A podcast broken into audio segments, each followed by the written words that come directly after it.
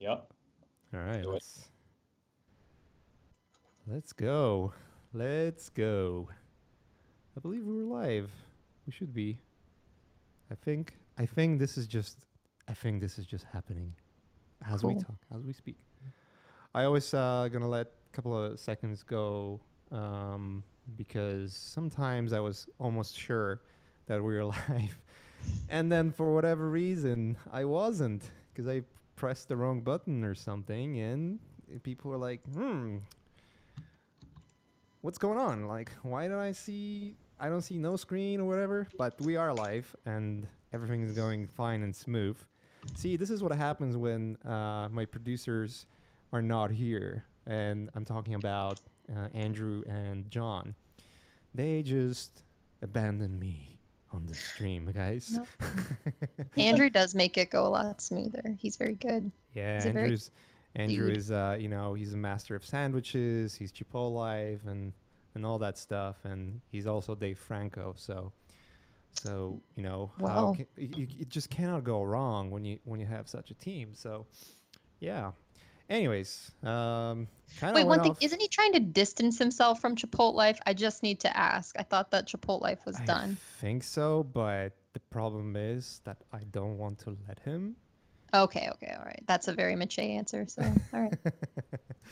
uh, in a very similar fashion that uh, you don't want to let go the potato stuff. Oh yeah. Yeah, yeah. I Alright, actually, I fair. actually started embracing it, and believe it or not, but uh, some of the Twitter stuff and potatoes and Twitter, and not Twitter, sorry, Twitch. Um, some of the shenanigans happening there, yeah, it's pretty good. We, we went to some Il- Illuminati shit there, so Good. yeah, it's uh, it's getting deeper, deeper into potatoes. Um, anyways, so we are live tonight. It's Friday. I'm pretty sure normal normal folks are enjoying that time partying or something like that. But we are artists, so we don't we don't party. That's not Uh, right. uh, and um, we have a pretty interesting stream today because that's a conversation that a lot of uh, people are asking for. Uh, there was uh, quite a lot of QA questions happening every now and then uh, over past uh, our cafes, which is about U.S. immigration and how it is to get visas and what it, what does it take to work here. And um, and I figured I'm gonna try to find a friend and a person that knows everything that I know, went through the same process almost on all occasions, and uh, and went through some of the bullshit that kind of comes across when you really want to come here and, and live in America. Um, and it so happened that you know that person is Alex, who was already here uh, previously. I think we had a stream about video games, if I'm correct, right? Is that correct, Alex? Yeah, we talked about um it was like a bunch of different people from Sony Santa Monica and from Naughty Dog and Right, right, and right, all right. that stuff. And I it came up that. kind of briefly, but not um we didn't really discuss it in detail. And then, to your credit, we also managed to uh, invite your friend as well, uh, an actual lawyer, believe it or not. Believe it or not. Uh, yeah, uh, it's Robert. Uh, let me. I, I'm gonna probably butcher your last name, Herrera. Herrera, is that how you say it? I Close enough. No, um, it's Herreria. Herreria. Okay, Ap- I Yeah. apologize. I am, you know, I'm from Poland, so I can excuse myself pretty much for any offenses that I do, because because like. I don't accept. I never accept. So you don't have to either. Don't feel pressured to accept. I know, I know. but anyways, uh, so um, maybe so maybe let's maybe let's start with this. Uh, Robert, if you could just talk a little bit about yourself, uh, so that our our listeners can know exactly what you do. Uh, in a little more details, and then uh, Alex, you could do the same, and then we can jump right into the conversation. Sure. Does that sounds good? Yeah, that sounds great. Um, well, geez, where to start? Uh, so lawyers like to talk a lot about themselves, so uh, I'm going to try to curb myself as much as I can. Um, I, so I, I started actually in immigration as a paralegal um, before I even went to law school. This was uh, years ago now. Um, I want to say eight, maybe eight years ago. And I was working at an immigration uh, law firm there in Boston. Um, and that firm was uh, primarily focused on uh, working with employers on bringing their employees, getting them the right paperwork uh, to come into the United States. First, as um, and I'm going to get into technical terms in a bit, so um, you know I'll, I'll try to maybe explain those as, as those come along. Um, typically, a lot of people come in as what we call non-immigrants. They come in on temporary visas at first, allow them to work and stay in the U.S. for temporary periods and then with the ultimate goal of maybe looking at green cards and hopefully maybe even citizenship later down the road. Um, so I started there as a paralegal. Uh, figured I liked it a lot. Um, against all the advice from the attorneys I was working with there, uh, I decided to go to law school. Um, and then at the end of law school, I decided I wanted to get back into immigration. Um, you know, I've got uh, uh, my parents are, are both from the Philippines and they immigrated to the U.S. and they've got a great story and uh, I, I, really got into it because of of learning and hearing about people's stories, how they immigrated here, and I wanted to be able to help with the legal part of that. Um, so that fast forwards me to today. I'm uh, an attorney and associate with uh, a firm called Jackson and Hertogs in San Francisco in the Bay Area. Uh, we assist a lot of employers, of course, the tech startups that are based there. Um, a lot of um, a couple of game developers actually um, uh, a lot of, of other industries and uh, doing the same thing, helping the, those companies work with their employees uh, to secure, again, a foot in the door with a non-immigrant visa type or something like that, or um, you know, going through the green card process and helping them navigate what it's required uh, for them to, to come to the U.S., uh, work here, and, and make a life here. Hmm. Um, it's that's basically it in a nutshell. Yeah, that's great. Yeah, it's uh, it's a responsible and I know it's pretty difficult job to do. And uh, I've been through a roller co- roller coaster of different lawyers, uh, and I can tell. I apologize. Some, there's there's some that take it really seriously and really try. There are some that I don't want to name and never will. Allegedly, I've, I've heard I heard. Is it true if I say allegedly that just basically absolves me from all responsibility of what I say? uh, I think so. Uh, yeah, there's definitely lawyers that don't take things seriously and lose documents and stuff like that. So, um, but yeah, uh, uh, it's it's really interesting to to know how the whole process looks like, and it's funny because like again, as I said, both me and Alex kind of went through very similar similar stories and processes. Alex, you were a little different though, uh, because you came from Canada, right?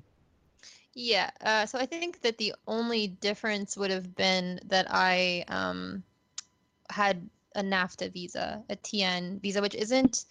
Robert actually knows all the facts on this. This might be wrong. I don't think it's a real visa, right? It's like no, it's, it's, not the same. It's well, it's it's it's different. Um, uh, so I'm going to try to, to you know avoid being as, as legalese and technical as I can. But uh, so for for uh, persons coming from Canada, if you have a Canadian passport, um, the the immigration laws have specific basically outs. Um, it makes the the process a little bit easier.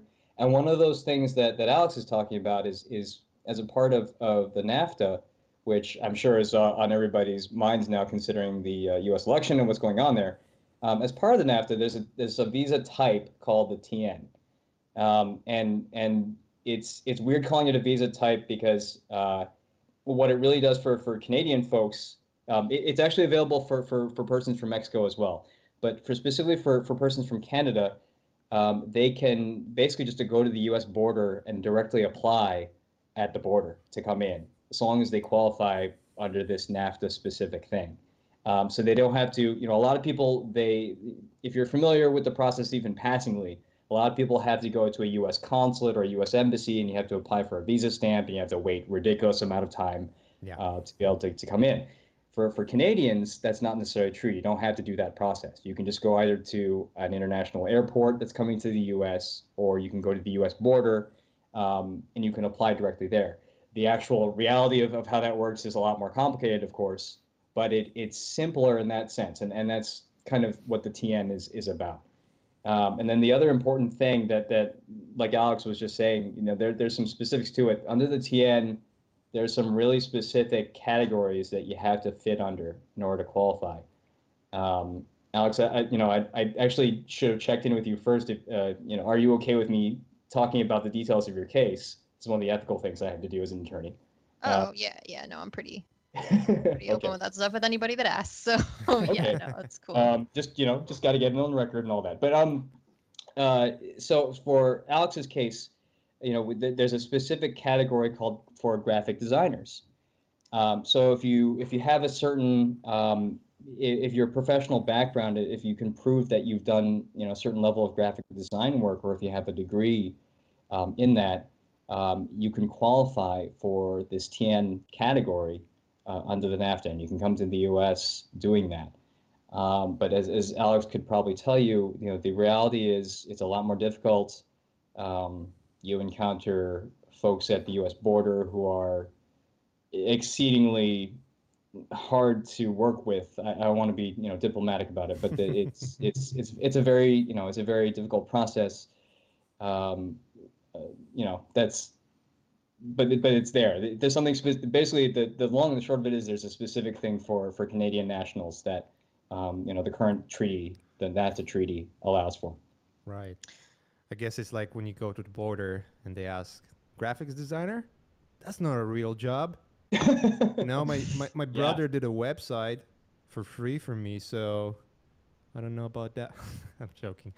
Um, yeah, it's, Yeah. it's I do. I have gotten people that have been real hard ass about it and been like, graphic design, eh? There's a lot of people that have that for their TN. and you're like, yeah, well, like it is what I do. I'm sorry.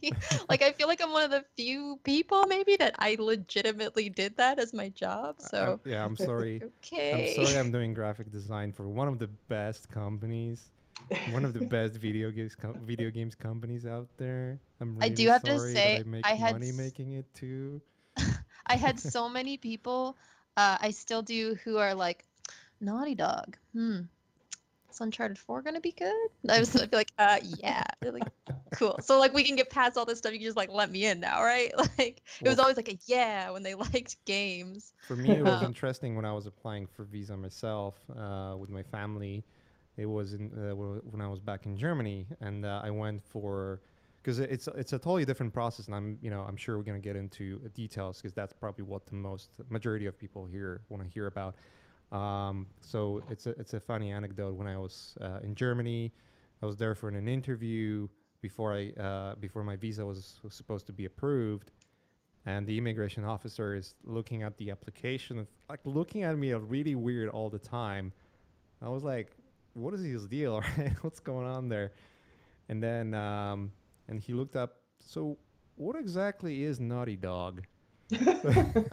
oh yeah, I've gotten some of those too.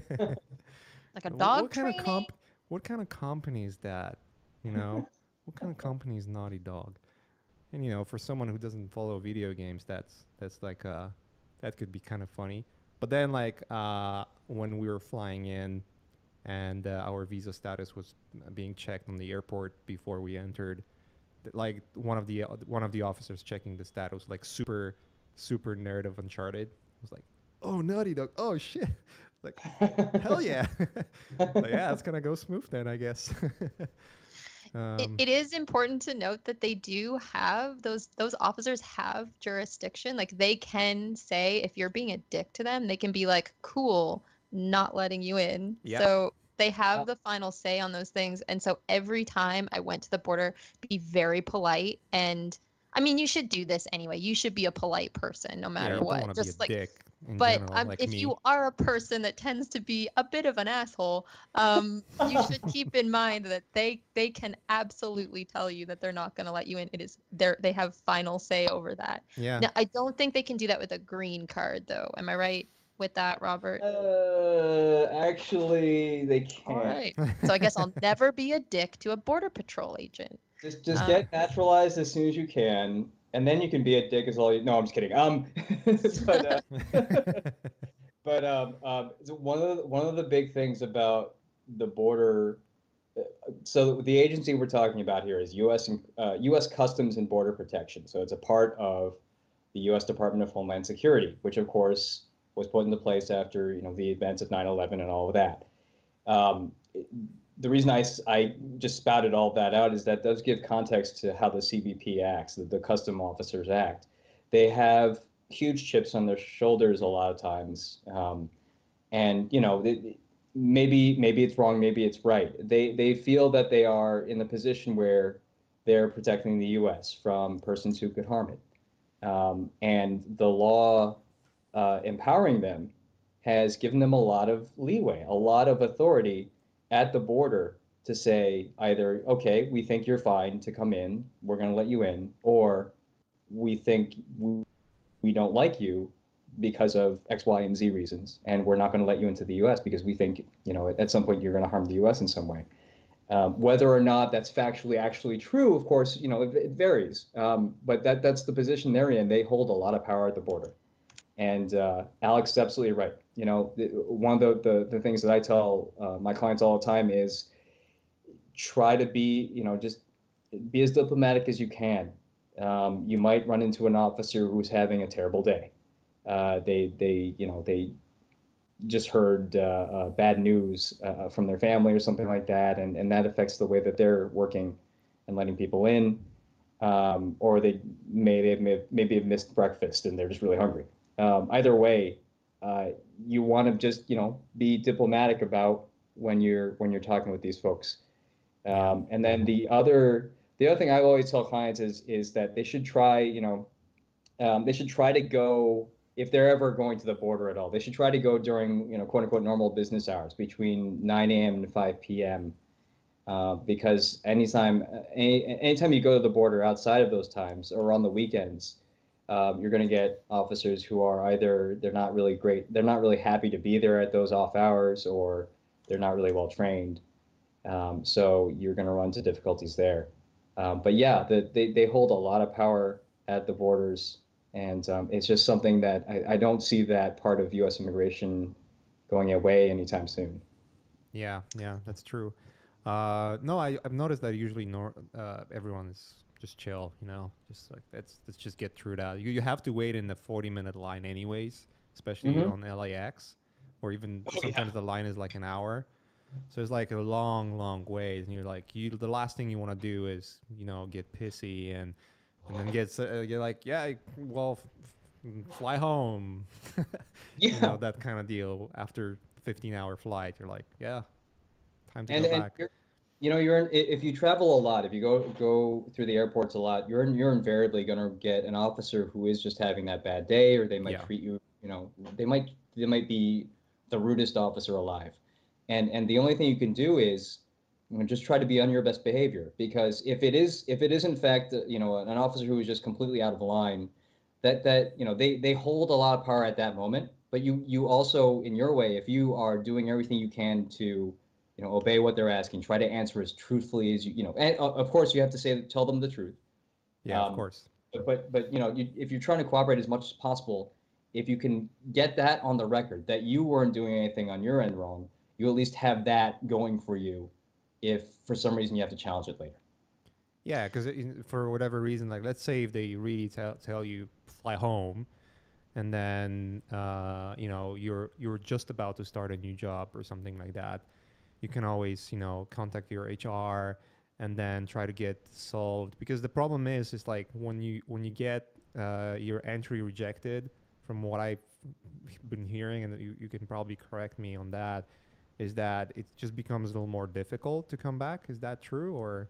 That, no, that's true. And and part of the other thing that that's a new trend in immigration, maybe not so new anymore, is that there's a lot of data collection out there now. Um, right. You know, the, the, U.S. government hasn't been great, of course, with with technology, but they're they're getting there. Um, so they're recording entries now. They're they're doing it a lot more uh, with regularity. Um, I'm sure a lot of, of the listeners out there uh, are familiar with the new electronic uh, uh I-94 system where you can look and check your entries um, to the U.S., which is a great system in, in some ways because you can log on, and, you know, you can find out um, where U.S. immigration has recorded your, your last entries to the U.S. But oh, the U.S. government, Uh, that's actually so. So the website is is I, I think you just if you could do a Google search for I ninety four, you can you can easily find it. Um, I'm I'm not remembering the full address right now, but it, it's pretty easy to find. Hmm. But it, it, it the other thing you have to, to be aware of is that you know the, the flip side is is that the U.S. government's got um, they're they're recording all this information now, so they can see when you've tried to enter the border uh, at I'll say like Vancouver um, versus you know if you try to, to re-enter again over at Peace Bridge, just you know using Canada to the U.S. as an example, they can see all that. Um, Yeah. So that that informs them. Um, so you just want to be aware. I mean, I get that's it's it's actually good, right? I mean, they want to make sure that you're not trying to enter when you're rejected for whatever reason. They want to have like a safety measure, like check why exactly you were rejected on that entry, you know, and uh, stuff like that. Uh, I want to kind of roll back a Yeah. little bit uh, and sort of maybe go through the whole process of how, let's say, let's say for whatever reason, uh, you know, your portfolio is great and uh, you get that job offer from uh, from a studio in US, and let's say they they do a phone interview, it goes great, and you get an invite to come over for an on-site interview. So to the to the to my experience, it, it looks pretty much like this. Uh, if you're from the country that has a visa wa- uh, waiver program uh, with United States, that means you're just buying tickets and flying in. Uh, there's certain things you have to do prior to flight, which usually every um, every airline has like a like a good guideline of what you have to prepare in order to you know not screw up on the on even on the visa waiver thing uh, as as well, and then you just fly in for an interview. Uh, in cases like mine, where m- my country, even though it's in, in NATO and it's been fucking ally, uh, the ally of the United States, like in forever, they're still not in the visa waiver program, whereas other countries are. Um, I, I think it's the only country in Europe that is not a visa waiver program. It's, it must be that delicious potatoes that, that are in Poland uh, that they're just af- afraid of. um, Must so for me, it was I had to get a travel uh, traveling visa, and uh, I got actually a business travel visa for ten years when I when I was applying. Uh, I don't remember exactly why they got me that one because normally you just get the tourist visa, Mhm. uh, on which you're just flying in. And here's a tricky question because uh, I've I've heard mixed uh, mixed guidelines of what you're supposed to say on the border when they ask you why you're entering U.S. Uh, you know, some people are saying, "Yeah, I'm just flying here for a job interview," which I believe someone could argue is actual work. Um, and I don't know if it's true. Mhm. Is that is it something you could uh, perhaps uh, talk about a little bit, or Yeah, definitely. Um, no, no, I don't know the answer. I'm sorry. No, yeah, I can talk about that for sure. Um, so, so in my view, so I'm, I'm gonna take it. I'm gonna take it kind of two ways because that's how lawyers think. We always, you Right, know, right. we, we make the positive argument and we always try to think of what the negative argument is and what we have to counter. Um, actually, so maybe I'll I'll start with that negative first. Um, you know, a lot of uh, uh, border officers that you might encounter might see that as um, well, let, let me go back to first what the the the, the B1 B2 that visa is. Yeah. So that visa is coming in. You're, you're coming to the U.S. Uh, and your intent is supposed to be you're only going to stay here temporarily, either because you're coming as a tourist, so that's you know part of the the tourist visa part, or you're coming for business, which is the business part. Um, and for business, that means you're you know you're just going to be coming to attend short meetings with uh, some company or some entity in the U.S. and then your intent is you're going to leave. So I could easily see an, a, a border officer um, saying, "Hey, wait a minute. You know, you're in, you're coming here for job interviews. That means your intent is that that- that means you intend to stay in the U.S. for a, a long time." Uh, which is not necessarily true. A lot of things can happen with a job interview. You know, you could you couldn't get you might not get the job. You may be interviewing for a job in the U.S., but it's for somewhere else. A whole bunch of things. Um, so, uh, in that sense, you know, an officer they could take it the wrong way, um, and and I think it, it all has to do with the way that you phrase your answer. Right. This isn't to say, you know, this is not to say that you should lie or misrepresent the truth. And I would never ever advise a client or anybody to do that. but I would say that you know even when you're telling the truth, there are certain ways that you can um, phrase your answer. There are certain ways you can you know you can still make sure you're you're you're absolutely answering the questions that are asked of you, but you're not providing you know extraneous information that a border officer could suddenly go off the rails and say, oh well, I feel like that's a reason to deny you. So here's where I flip to the positive side, where I say that you know if if you have an officer who's asking you what the purpose of your visit is, you know I, I would I would say you could feel comfortable just saying, hey, I'm visiting. You know, I'm just visiting uh, uh, companies where um, in the United States for uh, you know potential work opportunities. Um, just keep your answer as simple as you can. Um, I mean, I, you know, I, I normally would say, you know, just a, a job interview, um, an invite for a job interview should be harmless, uh, and and you can answer that way. Um, but I, I do I do want to you know always caution that you're you are going to run into perhaps that that one officer who either thinks that that's your intent to stay here permanently or yeah um, that's true or you may you actually I, have heard this a lot from a lot of, of clients where they, they run into officers who outright say um, hey you're coming to the us to steal our jobs. No, no joke. Now that's it sounds Damn. like a stereotype but i have i have had a couple of clients now tell me they've run into that. And and and part of that was um, they, they went to lesser traveled or trafficked borders, or sometimes they went to the, the border crossing at, at uh, non-business hours, and they ran into an officer who, you know, again, it's it's either not they're not well trained, they're not experienced. Sometimes they, they just are, are a little bit maverick, and, and they they do that. Um, so you know, it, the the the thing I would tell people is is you know of course again you cannot you cannot lie you have to answer the questions that are asked of you truthfully um, but you can also just you know keep your answers short and simple just just a- answer the question that the officer asks of you and uh, um, sometimes you'll get an officer who may ask you a question and then stay silent they might be writing notes down or they might be typing something into their computer they're using that as a technique to try to get you to volunteer more than you need to. Um, right. So, you know, again, just answer simply. Uh, say, you know, like for in the example of, of the interview, you could say, "Hey, I'm visiting, you know, whatever the company is." You don't even have to send, mention that's really an interview. You're just saying, "I'm meeting people at X company." Yeah. And that's all you have to answer. Uh, I think that's being still you're still being truthful because that's who you're meeting with, and you're you know you're not lying. Yeah, that's true. That is true and that's what I was that was what I was told uh, to do as well. Just say, yeah, I'm coming for a meeting, uh, business meeting with X and Y. Um, so so after that, what happens is uh, I'm just gonna sort of continue the story the, the way I the way I see it and, and, remember is you get a stamp in your in your passport. Uh, you usually get like a little card with it. I don't I don't remember what it's called, but it basically has uh, a date on which uh, you're supposed to leave the United States, uh, which is basically like how long you can stay. It's it's basically attached to your one of the pages of your passport. Yeah. Um, and I've heard you should not lose it ever. yeah. that um, that's actually the so that's the I ninety four card. Right. And um, and, and like I was mentioning earlier, the U.S. immigration has moved that to an online system now. So um, in fact, they, they I believe they've stopped giving out the I-94, the paper cards entirely.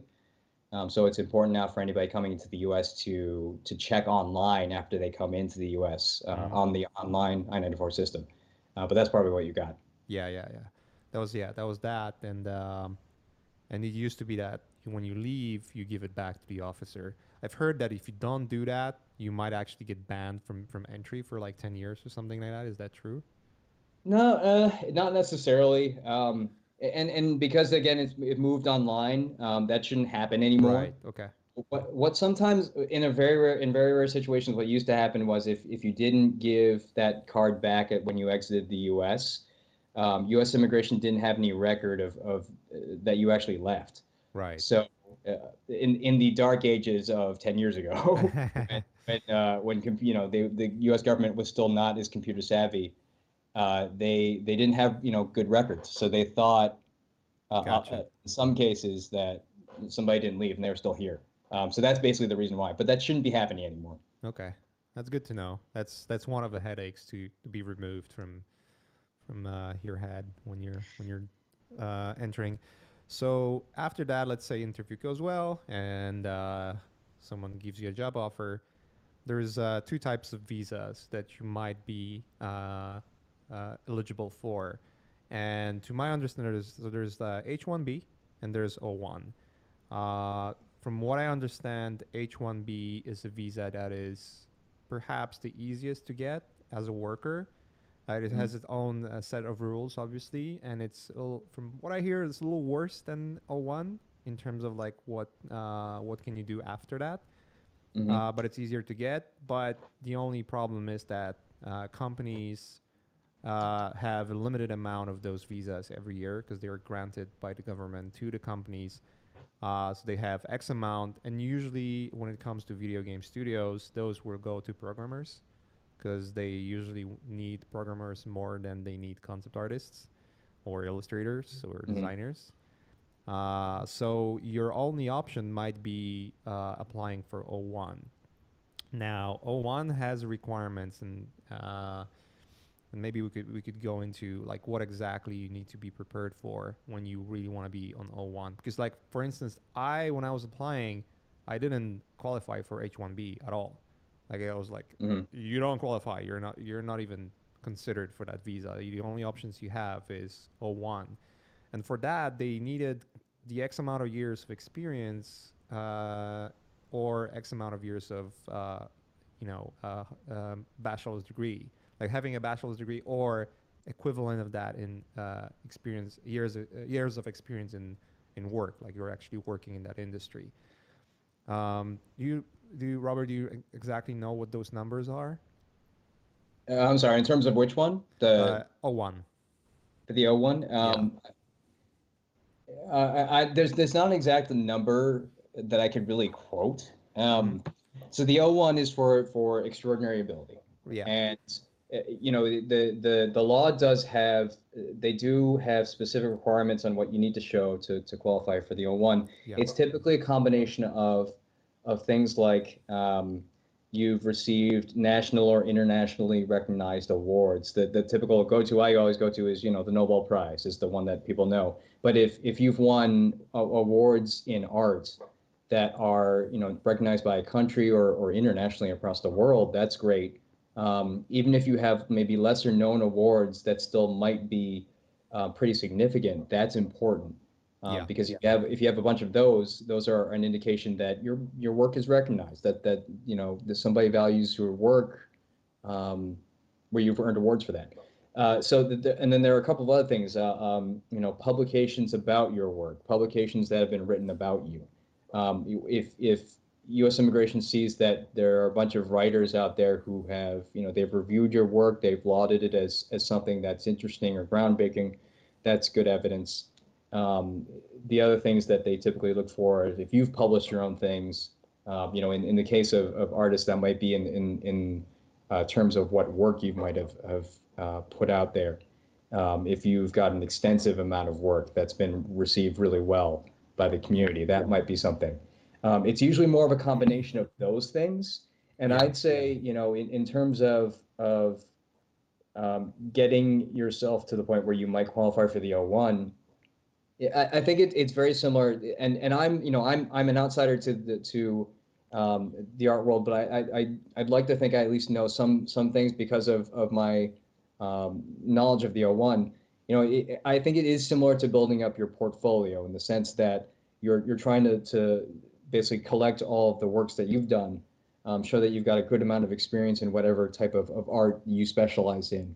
Um, and then, but it's also taking an extra step where you're um, you're trying to also gather evidence of of you know the either um, um, art institutions or, or countries or states or stuff like that having recognized the value of your art. That's the other piece of it, and um, uh, it- it's really more of a combination of those things. And and and Yeah. you know the interesting thing about the O1 um, and and and the related visa called the E or the related uh, green card pr- uh, pathway called the EB1 is that it's more of Um, it, it's less of, of a hard line with, say, like the H-1B, where you have to have a bachelor's degree or the position requires a bachelor's degree in a specific type of field. Uh, with the O1 and, and the EB1, you know, they're, they're, don't get me wrong, they're very difficult. Uh, but at Yeah. the same time, you have a lot more leeway in where you can show your a combination. If you've got a great portfolio and you have a lot of people recognizing you for what you've done, you can provide that as evidence instead. It's less of a hard line type thing. Um, if you can provide this a good combination of evidence, that might be enough for you. Um, Yeah. So that's that's one of the, the good things about the O1 there. Yeah, that's what I was told too. Like, it's never it's never enough, right? Like whatever you can gather, whatever that is, even if it's like a small print somewhere, bring that in because every every every single thing can chip into your chances of getting getting in there. You know, uh, Yeah. if you worked on, on video games or, or, or on some projects that were were well received by by the community already, like a nice games or whatever, or a film that you worked on, or did illustrations for books that were selling really well and are, are popular.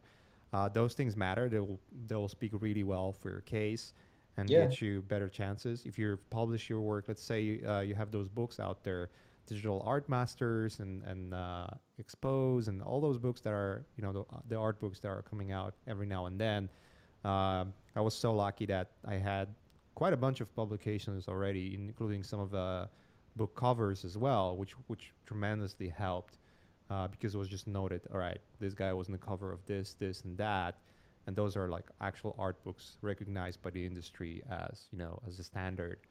Um, so that was really helpful and helped the O1 case. It's a really difficult uh, thing that I that I've heard. Like just you have to be really good, uh, uh, more or less, to be able to apply for O1. Now H1B is a little different. Let's say if uh, let's say a company can can get you on H1B, uh, how how different is that process? Sorry, just a second. One thing about the the before we switch about yeah, the go ahead, Alex. um sorry, I'm talking very little because it's so hard for me to talk and paint at the same time. No, it's all right. Um but the um I was really like overwhelmed because I'm not nearly as known as Maciej um and UI is pretty difficult to get like known in anyways. Um so I was like, I, I Nobel Peace Prize of UI definitely don't have that. Um, and I was very little publications. I had The Last of Us, which was probably my biggest um, selling point. Um, but I had to transfer onto the O1 from a TN because TN is what's called it's not dual intent. So you cannot apply for a green card while on a TN. You need to switch to a different visa type. I Um, actually have a. Oh, sorry to interrupt. I have a thing about that, but go, sorry, go on.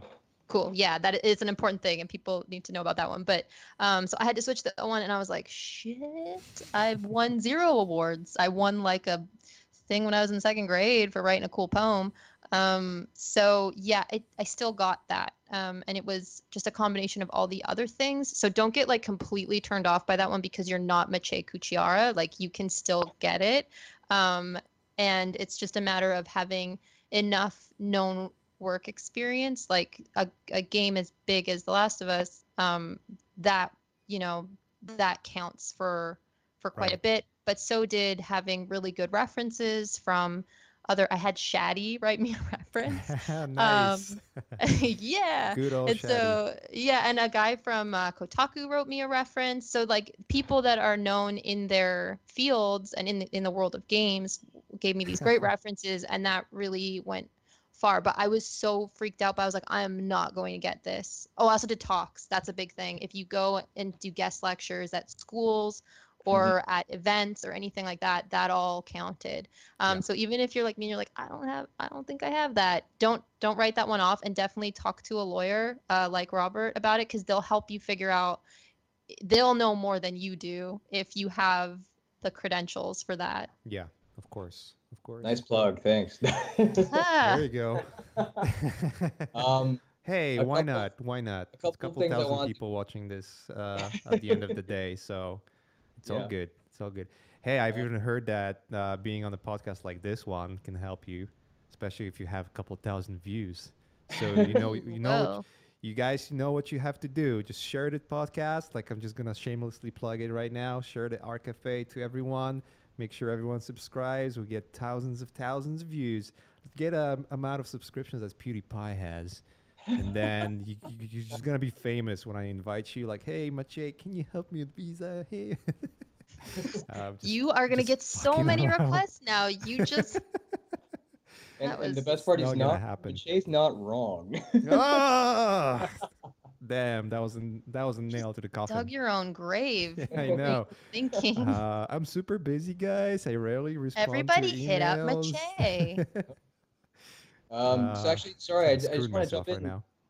Um, a, a couple of things that I wanted to circle back to on that. Um, so actually going back to the TN, one of the things that I, I've recently been been working on is um, uh, I've had a couple of clients who are here on the TN, and they actually have been, been interested in starting the green card. And and Alex is right. So that the TN, you know, you're not supposed to start the green card process, or you're not supposed to have uh, what we would call is intent to permanently stay in the U.S. while you're on the TN. But the reality is you can do it. Um, you just have to be careful about when you travel, uh, because it, it's actually the, the points, you know, where you, if you do international travel and you're coming back to the U.S. on trying to come back to the U.S. on TN and you've got a green card in process, that's the point when it might actually cause you problems. So that's, I'd say, talk to a lawyer if you have a TN, but you really want to start the green card through whatever mechanism.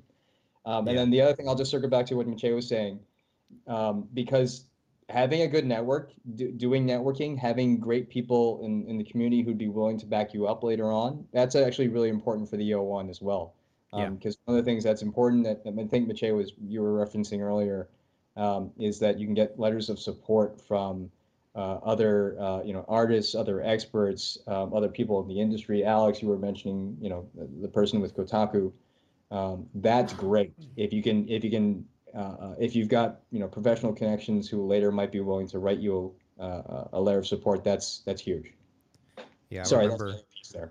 I remember when I was applying for my green card, I was told, "Yeah, I think ten letters should be fine." I was like, "Nope, I'm gonna get you 50.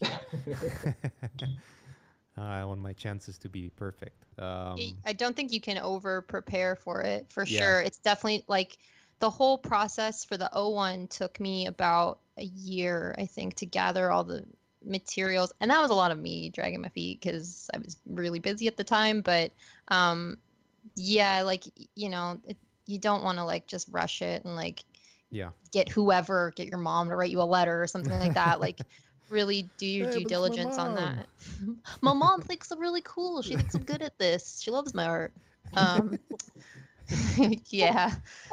So spend some time, like, you know, figuring out who. And I also wanted to have a good variety in mind of the letters, like um, other artists. It wasn't only people I've worked for either. I've not worked for either of those people. And then the other person, because I think you need three total, was an art director that I had worked for. But I didn't just go for people I'd worked for. I also went for like people that are known in the industry, um, who knew my work and who knew me personally. Um, definitely don't just hit up strangers, by the way. Don't be like, hey, Maciej, I don't know you. Will you write me a letter of recommendation? I am definitely not telling you to do that because they will absolutely say no, as they should. Um, but if you know a person who's who's fairly known um, and you, you're Yeah. comfortable with reaching out to them, um, don't think of it as just like, oh, it has to be a person I've worked with because two of mine I didn't work with. yeah, exactly. Uh, so let's jump into H1B because that's probably one that might uh, get more attention uh, for majority of artists that could possibly get here. Uh, again, it's it's uh, it's not necessarily easier one because it's limited uh, how many how many uh, H1Bs are released every year for the companies. Uh, O1 doesn't have that limitation. Like you can apply pretty much anytime during the year. Uh, with H1B, it just it's almost like a window of opportunity that the company companies actually open up uh, hiring when they get H1Bs and they can now get people in. Is that correct? It's it's actually so the limitations actually coming from um, so when Congress enacted the H-1B program, uh, they put in a hard number limit uh, and tied that limit to the the government's fiscal year. So that's actually where it's coming from. So so the limit right the current limit right now is um, 85,000 total new H-1B numbers granted per year, um, and it's it's um, Congress had in the past actually had that limit higher, uh, but then it, it, it reverted back to this lower number. Um, and with the, the U.S. Congress being as it currently is, uh, it, it, doesn't look like they're going to change anything uh, with that, at least for, you know, I, I don't know what's going to bring with this election, but at, least until maybe the next couple of years. Um, right. So, so um, the other feature of it, like I said, it, it, was it's tied to the, the government's fiscal year. So the, the government's fiscal year starts October 1st. Um, and you can apply for an H-1B, or, or, employers, I should say, can apply for the H-1B on uh, starting April 1st uh, for the following October 1st. So in other words, you have companies. Let, us take um, this coming year as an example. You, are going to have a lot of companies who are going to be submitting um, H-1B petitions for employees they want to bring in on April 1st, uh, 2017, um, hoping to get them to start on October 1st, 2017. And what's been happening with the last couple of years is that because the U.S. economy has been, you know, improving, uh, a lot of the U.S. employers have they've, they've started to be hiring again, and that includes for H-1Bs, uh, and they've been filing huge numbers, huge numbers of H-1B petitions. oh. Yeah, yeah. Um, they've been filing those numbers of H-1B petitions. Where uh, this last year, I think it was about, I want to say 240,000 petitions were filed for 85,000 slots. Um, so you you get a situation now where it's there's a lottery that the the U.S. the agency that does this is the U.S. Citizenship and Immigration Services or just USCIS. They run a lottery, a randomized selection of those numbers um, to see which ones they'll process and which ones will just not get accepted. Um, and it, when we were looking at the numbers at our firm, it was about maybe 40 percent um, maybe a little bit worse than that. And, you know, we, we always try to warn our clients and their employees as much as we can. Hey, this is going to kind of stink. Um, the chances are not so great. It's almost like you're playing uh, Vegas odds here, uh, if you're going to get this or not. Um, so that's the that's the the difficult situation right now with the H-1B. Um, there are there are certain places where you could be exempt from that the that limit um, if you work for certain types of nonprofits, they're not subjected to the H-1B, this lottery.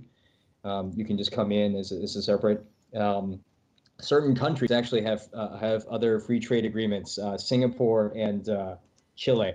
If you're from those countries, you actually have uh, there's an H-1B1 that you could possibly qualify for that uh, circumvents the lottery as well. Um, so you know th- these are a couple of things where you have to really talk to a lawyer. There's a lot of details in your background that could potentially help you out a lot. Yeah. Um, but for the most part, yeah, the, the H-1B, um, you know, it's it's it's one of the most used uh, uh, visa categories, but it's also because of that, it's also now one of the more difficult ones to get. It does require to have uh, a degree, right? Like you have to actually have university degree. Yeah. So so qualify. So it actually so it focuses on what the job requires. So right. if the job if if the position you're going to get sponsored for on the H1B is a position that requires at minimum a bachelor's degree in a specific field, uh, then it, it could poss- it could potentially qualify for the H1B. So right. the reason I, I couch it that way is because there are persons out there who will have, you know, the uh, uh, uh the a lot of work experience and that combination of work experience could actually um, be the equivalent of a degree in U.S. immigration's eyes. So you don't necessarily you the employee you don't necessarily have to have a degree if you have you know a, a significant amount of work experience in a specific uh, uh, uh field, for example, graphic design or some kind of other art field. Um, you know you could get uh, we we work with education evaluators who who look at a person's past education, past experience, and they're able to determine whether that's the equivalent or not of a degree. And sometimes we're we're able to to make the argument that you know th- this person may not have a, a formal degree from an institution, but they've got gobs of experience that qualifies them, and it's the equivalent of a degree. Yeah. And therefore, they should qualify for the job. Um, so that's actually you know that's something that's also important. And um, uh, it, it, yeah, again, it's it's focused. The H-1B is focused on the position, not necessarily in terms of the requirements, not necessarily the person. Right. right. I think I think that it's important to note though, because a lot of people ask me about that one, like, oh, I don't want to go to school their student level so like they have not had a lot of experience that experience level is high like the requirement if for them to deem that you have enough experience to like be like hey you don't even need to go to school it's not based on skill like and that's a really hard thing for a lot of people to let go of like i don't think they necessarily care that you're very good like you need to prove that in the form of having jobs and if you're that good you're you're most likely going to get jobs but that work experience needs to be like a cumulative amount of time like it can't just be i'm real good at this. Um, yeah it's i think it's over five years or something like that. yeah and there's this really shitty thing that gets said pretty frequently that um, if you're good enough a company will make it work and it's just super not true. Like if if there's so many situations that could make that not work out yeah. um so you can't you can't just ex- expect that that's how it's going to happen. Like you need to be prepared for all sorts of things. I think i think the um, the saying when you're good enough the company's to make it work it goes towards really talented people that uh, are applying for really high positions uh, or being like whether it's uh, art director or you know production designer for film things that are really significant not like just a regular concept artist where they can argue that you know there's a reason why we want to have you there or find a way to make you work one way or another but it's not like a hop and then you, you can work it, it doesn't work that way yeah, um, and those people usually have like if you're getting hired into an art director position in entertainment, you have worked before. Like you haven't just, you know, fallen like an 18 year old kid that's like, hey, cool, I'm an art director now. Like that doesn't really happen in this industry. Like if you're that good, then you've been working already. You yeah. and you ha- probably have that work experience. So yeah, the company doesn't have to do anything. Like you meet the requirements it applies more to green card I would I would say than anything else, you know. Um, but yeah, that's true. That's absolutely true. So don't don't sit, let, don't trust yourself like oh I'm so skilled. It's no way they're gonna reject me. Uh, they will. They will just look at numbers. They don't care if you're good enough or not. The immigration officers they're not our directors. They don't can't they cannot judge whether you're good or not. They they won't even judge whether you're good or not based on what company wants to hire you because they don't care either. Like that's not their field. They don't know how significant it is to be getting an offer from Naughty Dog or Riot Games or any other bigger company. You know, they go, oh, this is a company I've heard about, but I, you know, I don't care. yeah. Uh, that's actually, so. Yeah, that's actually a really important point because it's it's um, the officers are they're lay people. Um, you know, they're definitely not experts. Uh, yeah. So that's actually something you know if you're if you're trying to make the case for yourself you want to make sure that you you you know you put yourself in the shoes of somebody who does not have they're just coming off the street they don't have expertise in your field you want to you want to be able to try to explain why your work is is, is significant to somebody who has no like you just have to assume they have no knowledge of of um, art history or art background or the technical aspects of what you do amazing as how much they you know as amazing as they are you're going to get a, a layperson at U.S. Immigration who's just being like, I don't know what this is. What, what, yeah. what, why is this important? Yeah. yeah. Like, yeah. Sorry. Go ahead, Alex. No, um, there's a weird perception that it's the company that that does that for you, and it's not. Like they're not the ones that make that final decision. They'll do. They'll hook you up with lawyers. It's a good company. Like Naughty Dog has lawyers and everything that that they utilize for stuff like this. Um, but like there are like I've worked for companies that didn't have lawyers and I had to reach out and you know get my own. So um yeah, you're not it's not the company that makes that decision. The company makes the decision to hire you based on your skill set. The government and those those agents, they make the decision to let you in or not and the company yeah. does their best to prepare you for and the lawyer does their best to prepare you for what you're going to expect at the border, but they are not the ones that make the final decision um, the border absolutely. patrol agent does. Absolutely, that's absolutely true. Uh, cool. I think that covers uh, quite a lot of confusion that is out there. Uh, we got a bunch of questions that I want to jump into, uh, so we don't go way overboard with the amount of time we spend here. So we are all busy people. Um, but there's a bunch of questions that people were asking along the way, so I want to jump into them and and get going. So, and some of them are actually going to touch upon the things that we haven't discussed. So that's going to be a good segue here. So let's go with the first one. Uh, they are no, not chron- chronologically taken. I was just trying to sort of like copy and paste into my notepad everything that I saw. Uh, so the first one I have here is uh, I have master degree, master's degree in industrial design at the European School of the Brittany, and I was accepted as at Les Gobelins. I don't know even what that what that It's a school, Gobelin. It's like a French animation school. Right in Paris. Do you think it's worth it or not? Uh, I'm not sure. Cool school. I don't even know uh, what to For say. For immigration, I don't think you need that. You have a master's degree. It depends on what you're trying to do, though, Right. because here's another important thing. Just having a degree in anything does So not ignorant. necessarily count. Like, you Yep. need to have a degree in a relevant field. So, I studied uh, neuroscience before going into art, and I was like, I don't want to actually do this. Um, and that education didn't really count towards me getting um, a TN for graphic design. So if you want to go to that school, it's a cool school. I think they produce some really awesome stuff. Having more education is probably not going to hurt you. You don't.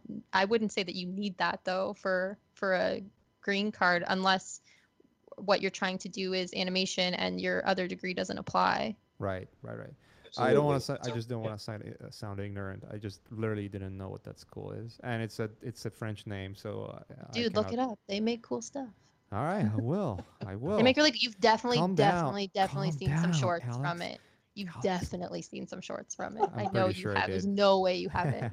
I think I've seen some shorts, right? yeah, everyone. I mean, Damn. everyone now I sound stupid. All right.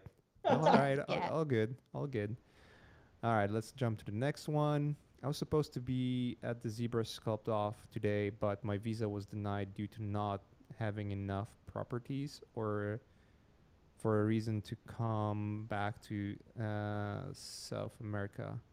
It's going to be more difficult uh, for me later. I guess uh, that person was asking to. Uh, he he was coming here for like a conference or uh, like what is it's like a Yeah, the ZBrush Summit yeah, that's ZBrush happening Summit, like yeah. right now at Oh, yeah. Gnomon. and they were just denied the- denied uh, the visa to get here. Sucks. yeah. That sucks because that's not But even like work. It's just like yeah, wasn't it just like the visitor's visa? yeah, I think so. That would have been a visitor's visa, most likely. Um, that's terrible. And um, you know, I had to be to be honest in that. Yeah. It, so that visa denial, like I said, one, you know, I was saying earlier, U.S. Immigration is doing um, a, a much more thorough job now of, of getting all of their information digital and recording all of their interactions with, with persons who apply. So the the denial is definitely in um, the U.S. Department of State system, I would say and and the next time you apply you know it's definitely going to be in there. Um, you're if if you're going to be applying for a tourist visa again um, you want to be prepared for that as much as you can. And you know i should have, have started off with, with saying that everything i'm saying you know during this podcast you know none of it can be taken as legal advice. Please be sure to contact your own immigration attorney if you have any specific questions to your case. Um, that so that out of the way I would say in general, if, if you're in a situation where you know you, you just had a visa denied, um, uh, you want to usually the consulates will they'll at least give you a letter explaining the reason why they denied it. You want to take that letter, take a look at it, see what they're they're asking for, um, and and try to make sure you address that if you try to apply for a visa again, because that's definitely um, um, something that is going to come up the next time you do try to apply for a visa to the U.S. And in, in the specific case of, say, what you're, if you're trying to attend a conference or some kind of summit or something in the U.S., um, you know, you, you want to make sure you bring uh, maybe an, if you have an invitation to that, great, bring that. If you have um, a, a a pamphlet or some kind of brochure or something describing what this thing is about, um, that's great too because it shows that it has a finite period. You're showing that you're just attending for that alone. Um, you, you also just want to show that you have returned tickets back to your home country um, and, and um, any other uh, indicia of, of your ties to your home country if you're just coming in for a temporary visit. Um, so that usually, you know, that runs along the lines of um, if you have a lease with an apartment you rent or you own property or you have a job you're coming back to after your trip, those sorts of things. uh, yeah, but yeah, and especially in the in the situation where you've had a visa denied, you're going to have to address that stuff. Yeah, if you want to come back to America for whatever reason in the future, I would say it's worth the hassle to actually take care of it now and make sure that yeah, uh, what what exactly happened. Let's get an explanation if there's something that I did wrong or is that just a mistake from the other side. Just getting that cleared out, uh, it's gonna get your chances uh, better, I think, for the next time. Again, as you as you said, Robert, it's all it's all opinions here, so it's not a legal also advice. a, part of that as somebody who i spent so much time doing my own research on the internet and reading like i think i read the entire uscis website at some point like i just read everything and it's not enough because there's so, it is so complicated as law tends to be super um, convoluted. and so there i know a lot of people shy away from the thought of getting a lawyer and, and paying for somebody because there's this perception that's very expensive. Um, but if you are serious about going in coming into the us um, i promise you that there's probably something about your case that's unique to you.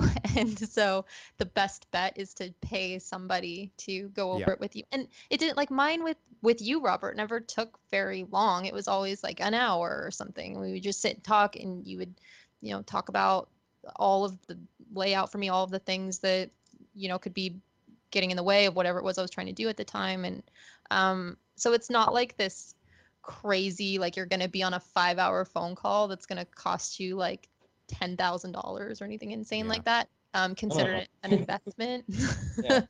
Uh it's like an it's an investment in in your future just like buying photoshop or buying zbrush or something like you're you're trying to immigrate and then you can it's important to build up that relationship and find an immigration lawyer that works for you and um, stick with them because then they can follow you through the entire process. Because i promise you it's not a one-time thing. You have to kind of keep going back to them.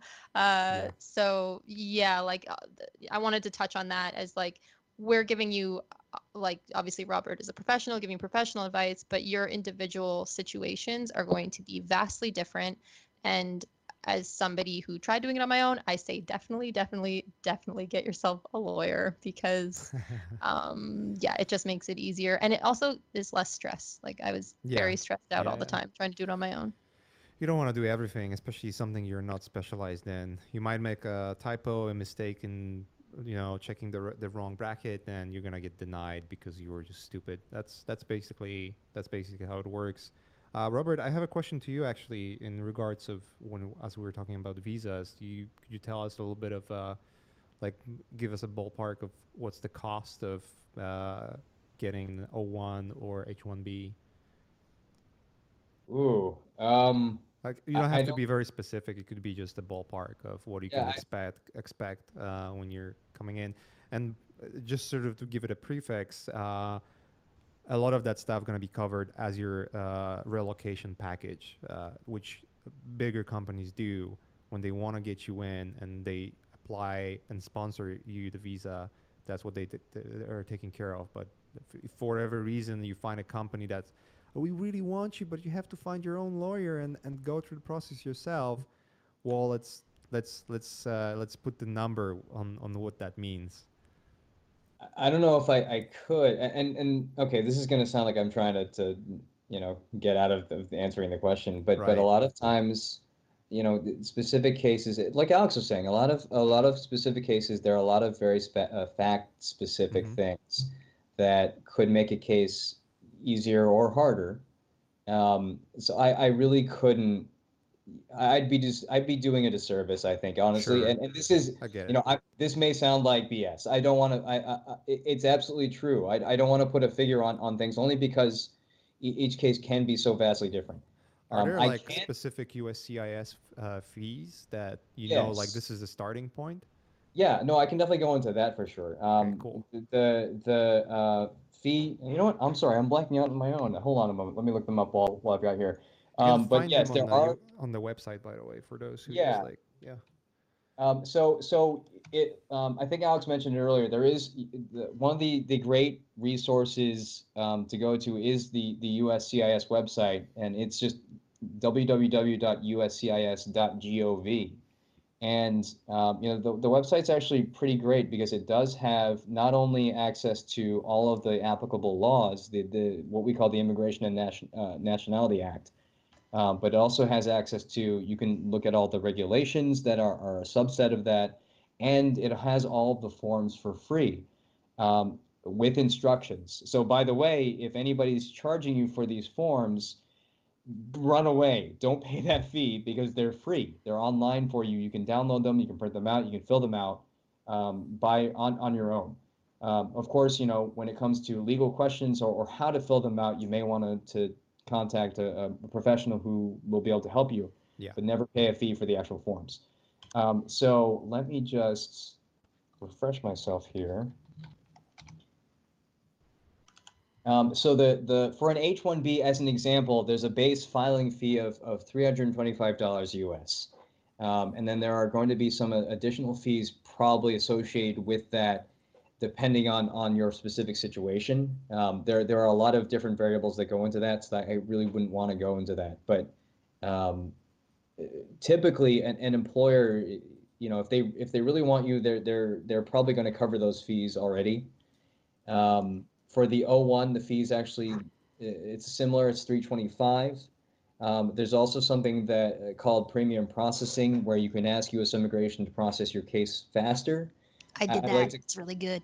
Yeah, I, I like to call it. It's it's it's almost perverse. You basically are you're you're straight up paying the U.S. government extra additional money for them to do something faster, and they'll do it. So No, yeah, uh, they do it, and you get it really fast, and it's awesome. yeah. yeah. Um, but the fee for that currently is one thousand two hundred and twenty-five. Um, and and I do work with. Um, uh, there's a variety of employers who will cover that fee. Uh, there are also some employers who aren't willing to, but you can, if you if you want to put the, the the cash down, you can cover that fee yourself. I did Um, that that's a choice. yeah, Sorry? me too. Yeah. it was totally worth it. Three Yeah. Yeah, it's worth it. Do it. Do it. Do it. Do it. Took three days. so um, the U.S. government is supposed to process your case within a, a max of 15 calendar days. Um, but sometimes they do it much faster than that. But Yeah. the, the premium processing service is there, so that's that's also something that's available. And then um, in terms of if, if you have to apply for a visa stamp, uh, and I'm just looking this up myself because I always forget. Um,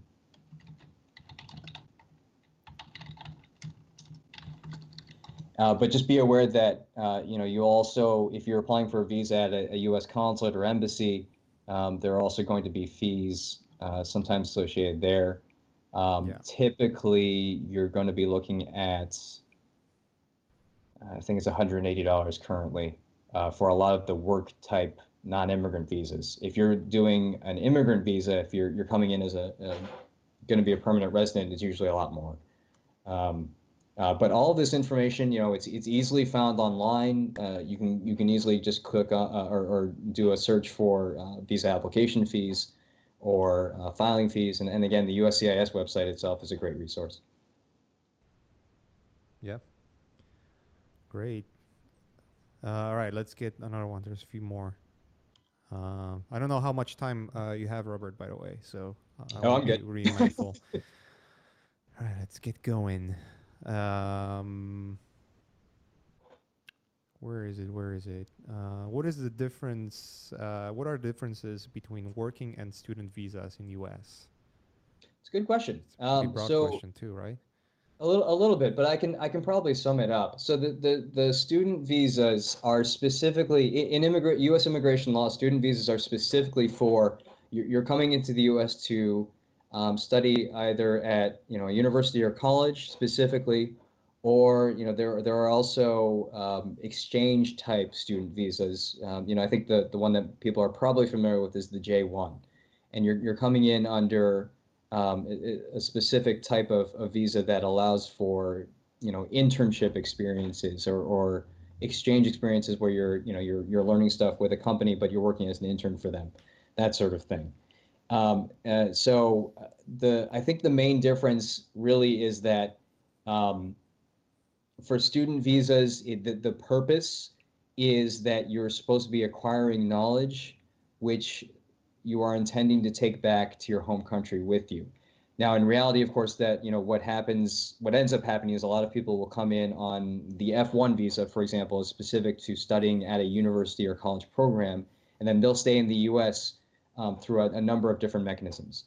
Um, or if they come in on a J1, uh, there's something you know that's called the two-year home residence requirement, where you basically, after you've finished your J1, you have to return back to your home country for two years. But there are very narrow but still ways around that um, versus the work visas where the purpose is definitely explicitly you're coming to work in the United States. It's not just for study anymore. You're not just gaining information. You're you're going to be in a working role uh, in right. Employment. So I think I think that's you know it, that is vastly simplifying it, but that is is the answer I think um, in, in terms of that. You also um, you cannot do freelance on that visa. So um, you actually can't do freelance on any visa um, except for the green card. So you have to do work for the company that you've been hired for. And Robert, you might know some way around this. Like maybe you make your own company or something. But as far as I know, that is like ridiculous and you can't do it. And uh, yeah. So if you rely on freelance income, if you're like, oh, this job doesn't pay that much, but I can still do my freelance, doesn't matter if it's in a different country, as I learned from Robert. Uh, doesn't matter if it's your home country and it's going to your home bank, uh, it is still in violation of your visa. So you cannot do that. Yeah. It's very important to know that. It is really important to know that. And and you know the the reality is, hey, how's the U.S. immigration going to know if if I'm just you know doing a, a, a commission piece just randomly? Um, and and the problem, you know, the reality is, or or, or what's going to happen is, you know, U.S. immigration might not find out, but you don't want to take that chance uh, because again, they have better computing facilities now. They have more access to um, financial records. A lot of that could somehow come out. You just don't want to risk it. Um, and and the other the other thing there is that uh, it's it's where you physically are. If you're physically in the United States, um, and you're doing freelance work that is not authorized by the specific visa that you're on, you know, again, who knows how if they might detect if U.S. immigration might detect it, but if they do, you're in trouble, and that that could mean yeah. that you get you you lose your status. Definitely, definitely. You don't want to risk that. It's it's better to play play safe than sorry. Uh, if you really want to freelance, then don't come in yet. Uh, if you if you if it just happens that you freelance for big big studios and big directors and big names and it, you know you, you might create a portfolio that's going to be good enough for you to go straight into a green card uh, without even applying for a visa but i agree with you robert he, uh, it's you know from my experience of the advice i was getting yeah don't risk it because if it comes out you're done with the united states pretty much you know that's your that's going to be your last visit here for whatever reason yeah, you never want to violate your status. And again, either the lawyer that they hook you up with with your um, with your company or um, the lawyer that you pay for yourself. Right. Just you confirm can... with them if you can do something like when I was looking to do a job for a Canadian company while on a TN, I messaged Robert about it and we talked about it and he walked through all of the reasons why I couldn't do it. And of course, you're still frustrated because it's like, why though? I'm not taking a job from an American. but it's not like as he explained, that's not how necessarily how the thought process is. Yeah. And I, think, um, and I think if you remember, I was frustrated by that because I yeah, think, that was frustrating. Honestly, so so I'm gonna just be real for a moment and say the law about that in the U.S. is stupid. Yeah. It's nice. I'm not. I I. It's stupid.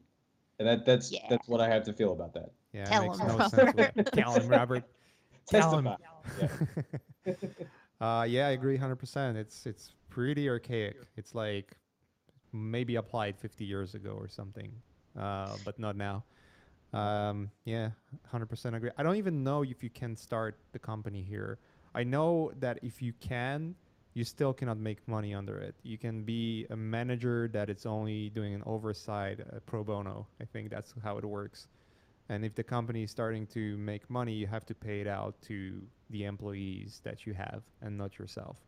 So yeah. you really have no options but get a green card. If you really want to be freelancing or working for more than one client, having a O1 or H1B visa, it's not really an option here. So you can do the thing so o1s you can have multiples of them Right. so if you have a client and they really really want to work with you they can sponsor you for your second o1 visa or your third or whatever and you Yeah. can like technically work for multiple people on an o1 but that means you have to go through the process of applying for an o1 visa which for every one of those clients dollars, uh, and Yeah. also it means that you're you're you're not overlapping the time you work on one or other job. You know, you cannot just say I worked full time here and then I worked full time here as well. Like that's not gonna fly at all because that's just a conflict uh, of one or other visas. So, from my understanding, I'm I'm You can actually do. Uh, you can actually do parallel H-1Bs. It- it- You have to find employers who might be willing to, to work with you on that. But I- I've I have done, um, uh, or I've worked with with folks who have, have done part-time H-1B with one company and part-time H-1B with another company. So that's Right. actually doable too. But but yeah, it's a rare situation. it's difficult and it's only worth it when you really have something long term going and you know that that you know that specific employer wants to hold uh, your your services for a longer longer time not just a couple of weeks because if it's just a couple of weeks the amount of money you're going to make you're probably going to spend on the on just getting the paperwork Yeah, out of the way so uh, more or less at least um, depends when you honestly are, clients you are too. pretty understanding though like yeah So when I moved down here and I had to ditch a bunch of clients who were really good clients because I had established myself before moving down here. And then when I moved down here, I had to be a student for a year and a half because I didn't have the right credentials and I really wanted to stay here. So I got on a student visa, could not do freelance anymore, could barely support myself.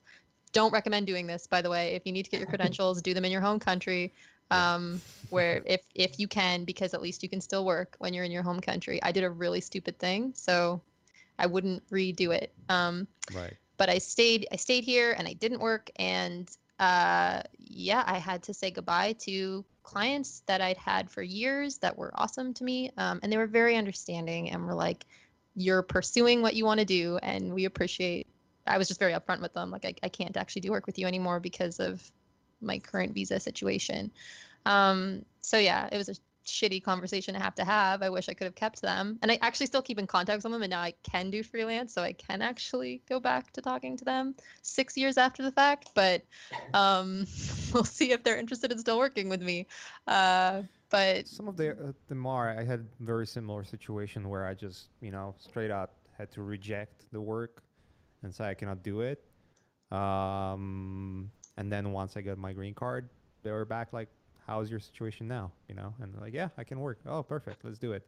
It's you know if here's the thing if if your if your work is really great, like if you're really putting it out there, then you're not gonna have a problem finding clients, and the good ones will always come back. Like if you're they're happy with your services before, or if they are asking you, uh, you cannot do it now, but you can tell, like you, you know you're going to going to be in a process of getting a green card. You can always keep uh, checking in and saying like, hey, I, you know, I just got my green card and uh, I'm ready to go. So if you guys need anything in the future, let me know.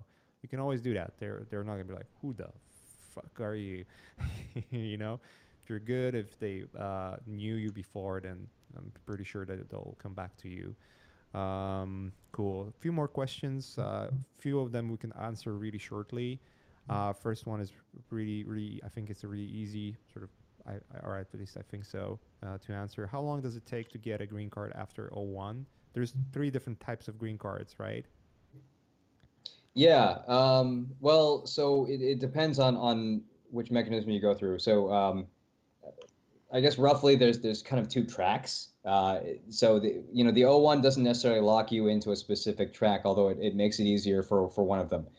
Um, so one of the tracks could actually be family based. So if you, if you uh, if you have um, say like a U.S. citizen spouse, um, you know they could actually sponsor you for a green card that way. So you know you could get into the U.S. for example on a no one, meet somebody fantastic, fall in love, and then get married, and that person happens to be a U.S. citizen. That's actually a valid way of you know. I'm not saying. I'm not saying you should get married to get a green card. That's actually specifically not allowed. But if, if you happen to be in that situation, fantastic. That is a way that you could get a green card. They can The other audit you, way- right? If you if you do it like uh, in a in a shady way, they can they can still audit you for for period of time, right? Just to check if it's if it's if you're really living with your spouse and Oh yes, I've had so I've, I've I haven't had ha- happen have not had this happen to me, but I have heard stories of where uh, immigration officers go out to the address that somebody had listed on their application to actually see if they live together. I've heard of people actually running into the situation where they weren't living together because it was a marriage to get a green card, and then they got Yeah. totally dinged for it. Um, so yeah, so you you like I said, you know, you have to be genuinely marrying somebody because you love them and you you intend to be married with that person. right. Um, and then, you know, the, by happy circumstance, that person you're marrying happens to be a citizen, and they can sponsor you for a green card that way. Um, the other way is because the O1, a lot of it overlaps with the, I think I mentioned earlier, the EB1. Uh, uh, that's an immigrant visa type that, um, again, is for extraordinary ability. It's for for outstanding persons, um, and and and you know that's no less true for persons who are absolutely outstanding in art. If you meet certain that that certain high level, you may qualify for that, um, and um, that's one of the green card processes that you know could work for you. Um, you know, typically you're, you're going to have an employer who's helping you work through that um, that process. Um, so that that might be a mechanism there. Um, and then there are other, you know, less. There are other employment-based green card mechanisms that um, that aren't as high level. Um, they they require the employer to do basically like a market test to, to, to show that they they couldn't employ anybody else who's got the particular requirements that you have. Um, but that is also another way through an employment-based route to get a green card. Um, Yeah. I don't want to get into the details of that because that could take a whole podcast in itself. yeah, for sure. But, uh, but I can it's only yeah. I can only say that uh, I think EB1 it's the the best one to get because it takes literally several months and uh, you should be able to work. Uh, there's EB2, which is similar. It's just uh, different technicalities. By the way, you can read all of that on USCI, USCIS website. It's all listed there with Yep. exact dates and waiting times. And I know the EB3, which is the one that most of uh, people will be uh, eligible for. Uh, that's the one where you wait years. Like it can be eight years, five years. I, think it's no no less than five years of you Yeah. working for a company, and they're renewing your concurrent visa. Uh, so that's that's an interesting part, by the way. So I think in O1 you can renew it any like how many times you want without applying for green card, right? But H1B, that's the one that during the process, during the the period of time you're being employed on H1B, you have to apply for a green card in order to stay when your H1B expires, right? Is that correct? Yeah, that's right. Um, so Yeah. at the H-1B, you're you're you have a hard limit of six years. If you've been in the U, it, it, once you uh, are in the U.S. for six years in H-1B status, um, then you have to either leave or you need to have some other mechanism that allows you to stay. Right. Um, the O1 doesn't have that. The O1 doesn't have an upper limit. Um, although it's you know it's um, if you keep renewing your O1 without doing anything else, U.S. immigration does start asking more questions uh, because the again the you know the the O1 and the H1B are, are non-immigrant visas. Technically, you're not supposed to be intending to stay permanently. Right. Um, it, so the the H1B and the O1 have this thing called dual intent, where you you actually are allowed to look for a green card while you're on them. Uh, but uh, at the same time, if you're just repeatedly renewing your O1, U.S. immigration starts asking more and more questions as time passes. Yeah. That's the true. same with the TN. If you are a Mexican or Canadian citizen and you're applying for one of the T- the NAFTA, NAFTA's great, by the way. I love it. Um, so if you're applying for the NAFTA, the wonderful NAFTA visas, um, you can renew those. Uh, they they go up to three years. I think they used to be just one year, but now they'll give it to you for three years, and then you can keep renewing that. But I I do believe that over time they're like, really, you're on your like sixth TN visa, okay. Um, Yeah. so yeah. just something to keep in mind. Yeah, and I know that once you're, if you're H1B, it, it has a hard limit of six years. But if you're in a process of getting a green card, so I think it's uh you're on uh one of the application statuses that Yeah. automatically allows you to renew until you get accepted or rejected on your green card. That's right. Yeah, the, Yeah. the long and short of it is if, if you're at certain points in the green card process, yeah, the law does allow you to keep extending that H-1B Yeah. uh, uh, while you're waiting for your green card to resolve. Yeah, that's true. Um, there was another question which I, I think I can answer. Uh, it's pretty simple. The buddy of mine uh, lives in Serbia and wants to work in the United States. Are there any different procedures uh, he should look into, particularly since he's not part of the EU? No, it's it's pretty much for the whole world. It's the same procedure. It doesn't really matter unless it's like you said, you know, you're, you're a citizen of a specific country that applies for specifically for H-1B, uh, like Chile. I, I don't remember which ones you mentioned there, or like if it's uh, s- student status. But in most cases, majority of the countries gonna have the same sort of uh, laws, right? Yeah, for the most part. The, so the Yeah. specific ones, the specific ones that are, are usually standouts are, um, you know, we were already talking about them, Canada, Mexico. Um, the ones that are the H-1B1 countries are, are Singapore and Chile.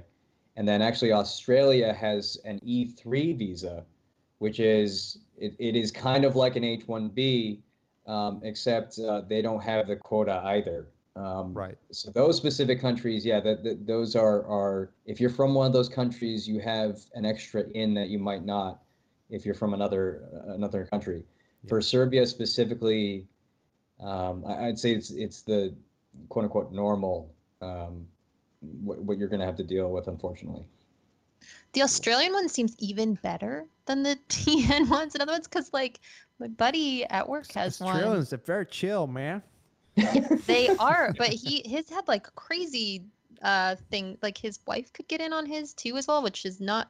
Oh, maybe you can do that with the TN. I guess I never tried, but Well, um, they- um, yeah, the, the, so the TN spouses of TNs, that'd be the TD. Uh, it, they they're able to come into the U.S. on the TD, but they can't work.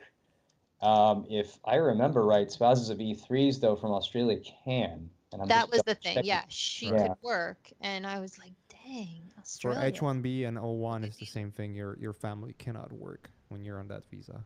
They come in uh, for O1. I I believe it's O3 for your Yeah. for your family, and I think for your I, I, like I don't remember what business partners or some weird categories like O2 or guardian. I don't kind of kind of remember exactly what that was. Like a personal helper, not family. I Oh uh, yeah, like a um, uh, I forget what the exact terminology. I- I- Yeah. If you're as a, like if you're a nanny, um, a personal assistant or something like that, there is Right, a really right, right, really narrow exception there. Yeah. Actually, for H-1Bs, something important that that recently happened, thanks Obama, is um, uh, certain if you have so dependents of H-1Bs are called they have an H-4 visa type. If you reach certain parts in the green card process, um, and uh, uh, if you're an H-1B holder, you've reached certain parts in the green card process, and you have a spouse um, uh, who's on H-4, that spouse can actually apply for employment authorization. Yeah. Um, have to wait a while, but that's available now. So that is something that's pretty cool. yeah, that's true. Obama's great. yep. Thanks, Obama. Let's keep him. Let's keep him. Uh, what about Trump? Let's let's not. But Nope, no, nope, nope, let's nope, not get nope, into nope, that nope, nope, conversation. nope. I don't. I don't want this to be Never talking about that. politically infused. Um, there's a que- there's two more questions. Uh, one, um, I'm actually a permanent resident in the U.S. Uh, does Robert know anything about permanent U.S. residents uh, moving to Canada for work? I do not. I'm sorry. That, I that's might. uh, yeah, just because you're a permanent resident in the U.S. doesn't have any uh, im- implication for you moving to Canada. you have to be a citizen to get the NAFTA treatment. Like you, if you're asking if you could get a NAFTA visa because you're a permanent resident, I don't believe that you can. Yeah, Um, it's separate. From what I it's know, a separate thing. From what I know, you cannot be outside of the country for more than a year if you're a visa or a green card holder. You have to apply for like a, a, a leave extension or something like that. That basically says, permit. Yeah. yeah, that you it's gonna be more than a year, but I, I will come back and they have to approve it. Uh, I think it's if it's under the year again. Again, you go on the USCIS website; it's all there. Um, there's actual numbers to that you can check. Um, it's pretty informative. And the last question is as an international student graduating in the US, can you apply for o- OPT, which is the only valid uh, a certain amount of time after the, uh, you graduate? Is there alternative that isn't uh, that time sensitive? Yeah, so so OPT that stands for optional practical training. And actually, let me back up a little bit. Um, so for persons who come in specifically on the F1 visa to study at a U.S. college or university, um, the immigration law does make available this period of short employment authorization called OPT. Um, so it's a, it's about uh, it's a period of a year after you finish your study. So one of the key things is you had to finish the studies. Um, you have to get your degree towards what you were working for, um, and then you're able to work in the U.S. Uh, uh, for a year. Um, you know the purpose of that is to uh, basically get, get, a chance to practice what you've learned at the U.S. institution, um, and um, you know for for a lot of people, uh, what they try to do on that is is they try to get uh, employed or, have an employer um, bring them on for hopefully a longer term period. And a lot of employers will they'll they'll try to go the H-1B route. Well, they'll try to fi- file an H-1B petition for that that person and hopefully get a visa number. Um, as we were discussing earlier uh, in the podcast, you know that there's a lottery now and it makes it very difficult. The other thing, though, that, that just recently happened um, that maybe you might be aware of is, is something called the STEM OPT extension. Um, so STEM sta- is short for science, technology, engineering, and mathematics. If your degree um, was in one of these STEM fields, uh, then you may be able to ask for an additional 24 months or two years on top of the initial one year. So, in other words, a, a total of three years of work authorization after you finish your F1 program. Um, so one of the key things here is that your your the studies you enter has to be in one of these STEM fields. Now, you know, I know for for a lot of, of folks who are in art, that may be difficult. Um, if you are doing um, certain fields of art uh, uh, that are, are oriented around computers or video games or something like that, you might actually have a degree that qualifies. There is a, a, list of the degrees that qualify online. You can easily find it. It's you can just type in an, an internet search STEM list, um, and it'll it should bring up the list for you. Um, so if you do qualify for that, that's great. You have um, that is an alternative if you're you know not getting an H-1B number right away, or if you're not finding an employer who might uh, be willing to sponsor you for the H-1B. If you're able to qualify for the STEM extension, that could be an alternative to, to hopefully you know at least give you more time here. Um, and the other half of that is that you do, to qualify for this, you do need to work for an employer who's enrolled in, in the uh, what's called the E-Verify program in the United States. Mm-hmm. And that's basically just the system that U.S. employers can voluntarily sign up for. Um, it's it's run by the U.S. federal government. It basically it, it's an online system where they can check if you're work authorized to be in the U.S. or sorry, authorized to work in the U.S. I should say.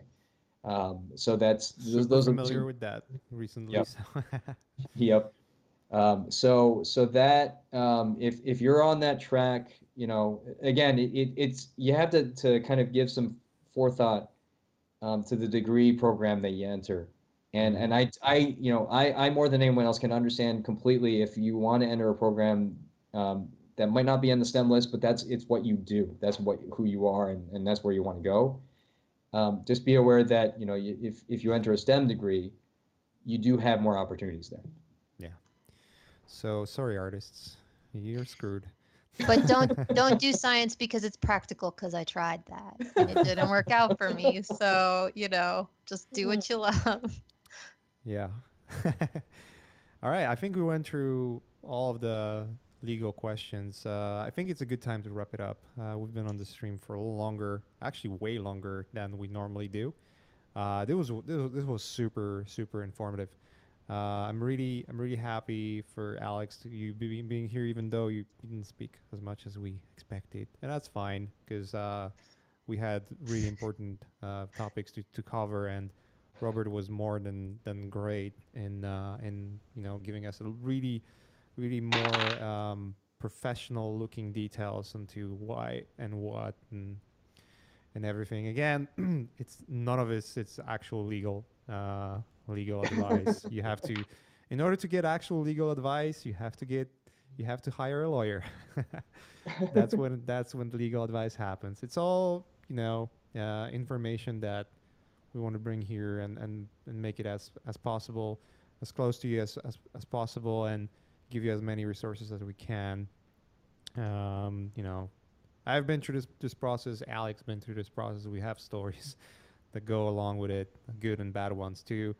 Um, it's it's a it's a convoluted thing, and you can easily get lost. Uh, I think the best the best uh, thing I can say here is, if you want to move to US, if your portfolio is good enough and you have opportunities to move here, uh, well, think about two things: Are you moving here for work, or are you moving here for a lifestyle? If you're moving here for lifestyle, then do all the research you can and and be smart about why you're coming here. Get a lawyer and get everything as as easy for you as you can. Don't try to do it yourself because you you think you can do it. Well, the chances are you you, you can, but there's also a, a, chance that you may fail because of uh, uh, mistakes and errors, and you can only be you can only then blame yourself for it.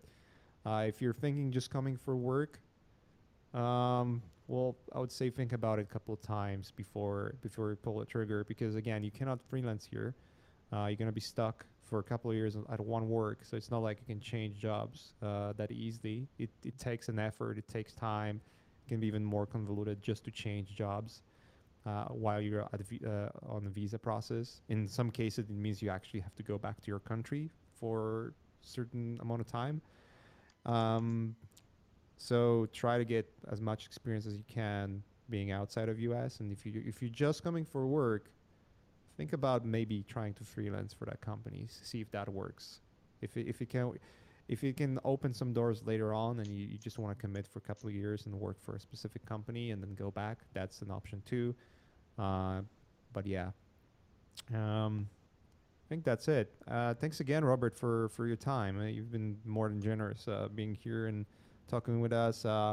I've left your uh, the your associates uh, or your company uh, link on it's under the description of this stream, so you can you guys can certainly go there and uh, seek for some legal advice. and I didn't talk much, but I painted a flower, so yeah, looks, looks rad as fuck. Alex, you should be.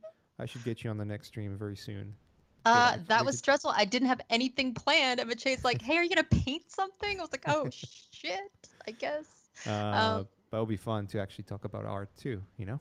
You yeah, know? sure. Whatever. This was way more informative. I oh, think. yeah, it is. Thanks, it Robert, because you're the best. Uh, you guys, I was going to talk a lot about myself. I apologize. no, no, it's all good. I, that's, that's, that's the why thing that I think people are here. I mean, they can watch me paint. They can extrapolate yeah. what I'm doing from watching it. And I actually like kind of finished this. Like I'll probably do stuff to it later, but I'm like, oh, okay, cool, I'm done. Um, but yeah, I mean, people can people always talk about art, but they rarely talk about the the pains of immigrating here. They'll usually yeah. just be like, oh, they'll figure it out. It's oh, like yeah, don't forget about, you know, it's a family decision too. And you have to take really a lot of things to con- consideration before you, you know, decide like, oh, I'm just gonna move here. It's not that easy.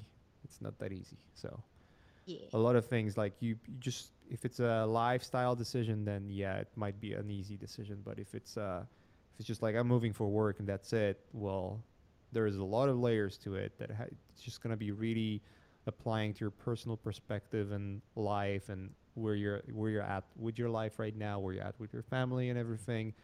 All of those t- things can can be really detrimental whether you should be moving or not. So something to to think about. Anyways, let's wrap it up, guys. Uh, thanks again for Robert uh, for being us with here and answering all the questions we we threw at him.